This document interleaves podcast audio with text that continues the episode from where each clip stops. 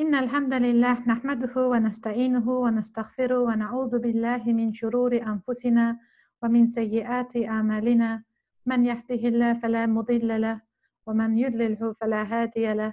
أشهد أن لا إله إلا الله وحده لا شريك له وأشهد أن محمدا عبده ورسوله.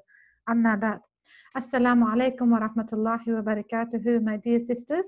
Welcome to episode 5 of Monday Musings parenting podcast with Iroda Ahmed.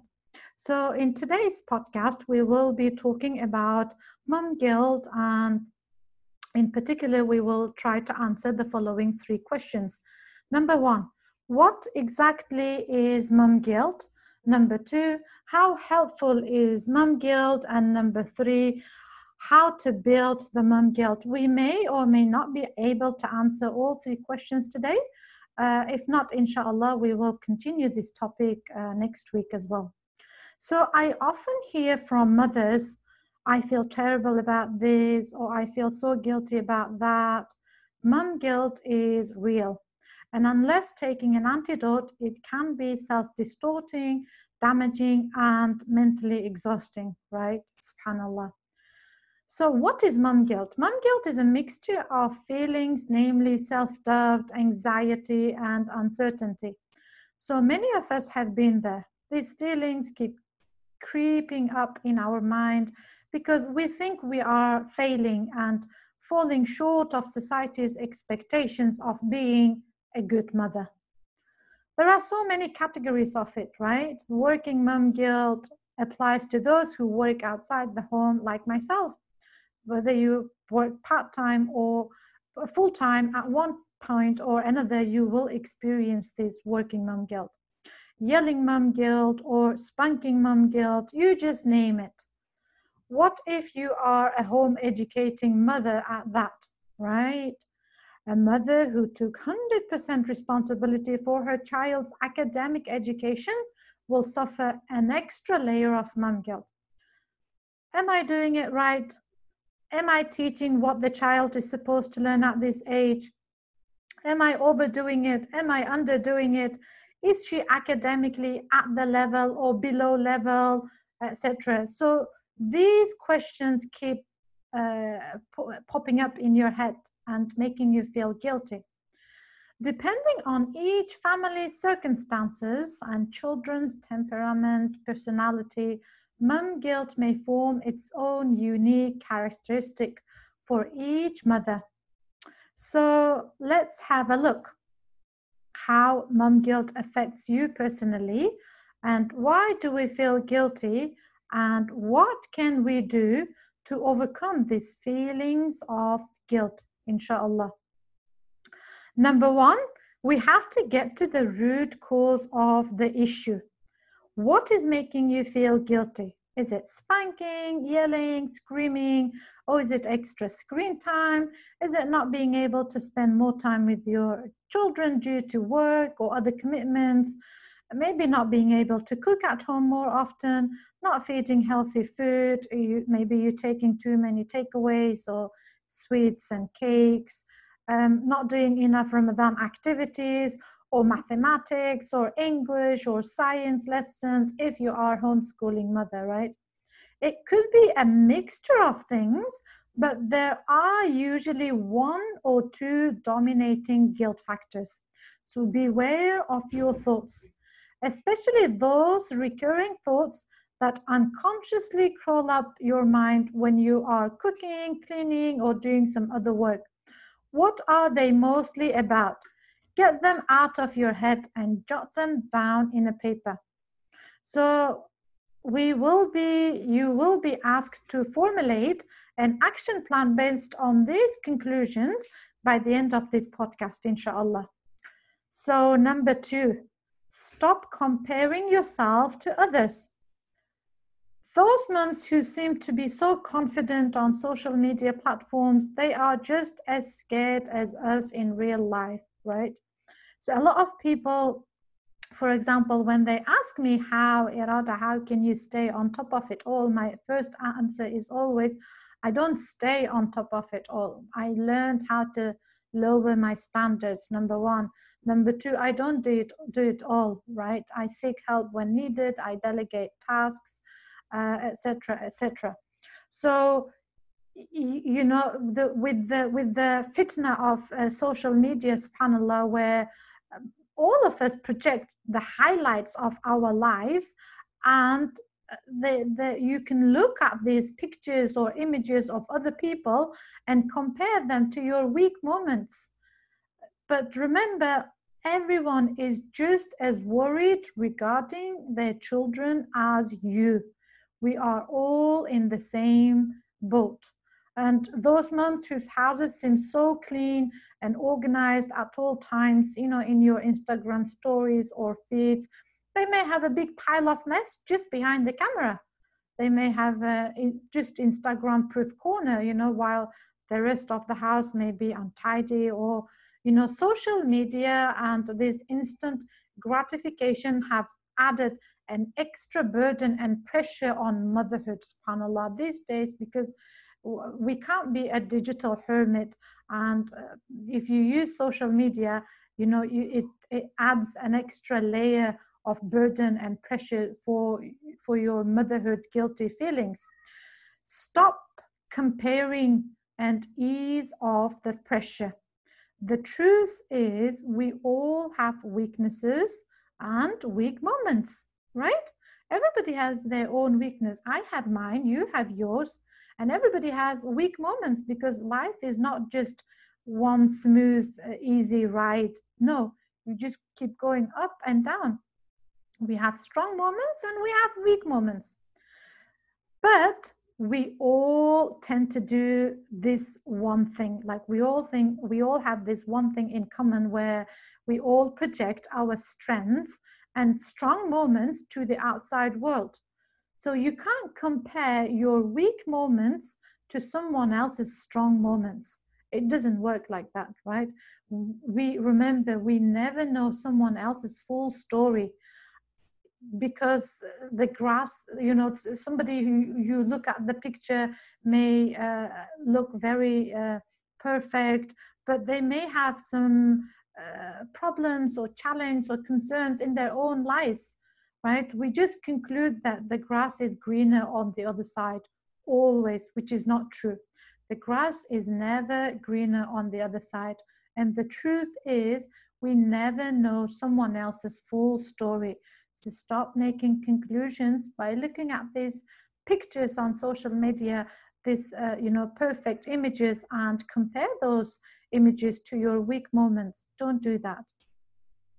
Number three accept and validate yourself i am who i am with all my shortcomings insecurities vulnerabilities etc a mother who can't embrace her authentic self will find it difficult to accept her children for who they are. So know that there's no such a thing as a perfect mother. Every one of us is flawed. We are perfectly imperfect beings. Every mother has yelled, spanked, screamed, and cried at some point. So no, nobody has ever scored 100% in this parenting game, right? So remember, you are a strong woman, and every strong woman can have their own weak moments. You should not let those weak moments define you, right? Often it feels like you can never win as a mother. You feel guilty when not, for, for not spending quality time with your teens and preteens. And when you do, you feel guilty for neglecting the little ones. You may feel guilty for allowing too much screen time. Uh, when you cut it off, you feel guilty that your children are less aware of, uh, you know, what goes on in the outside world, and they don't have as much uh, access to screen. All these clashing thoughts, subhanallah, contributes towards making you guilty because motherhood is the most challenging role we will ever undertake in life. And mom guilt, feeling not good about ourselves when fulfilling this role, will leave us bewildered, confused, and subhanAllah, often mentally exhausted. It will prevent you from functioning your best as a mother. So, most feelings of guilt, I told you to look at the root cause first, right? So, always look at root cause. And when I did this activity with myself, subhanAllah, you realize that most feelings of guilt often reflect our attitude towards ourselves rather than our children. So when nothing seems to be going right, when nothing seems to be working right, or when we have particularly different, when we experiencing some uh, particularly different situation uh, regarding, you know, uh, this specific uh, developmental stage of one child, we we just conclude that we are incompetent in motherhood department subhanallah. We just assume that the guilty situation we are caught up in will last forever. We assume that we have damaged our kids and things will never turn around. And our children subhanallah they often sense such things and they leave out our assumptions for us so therefore you know you ha- we have to change our attitude towards ourselves you have to change your attitude towards yourself.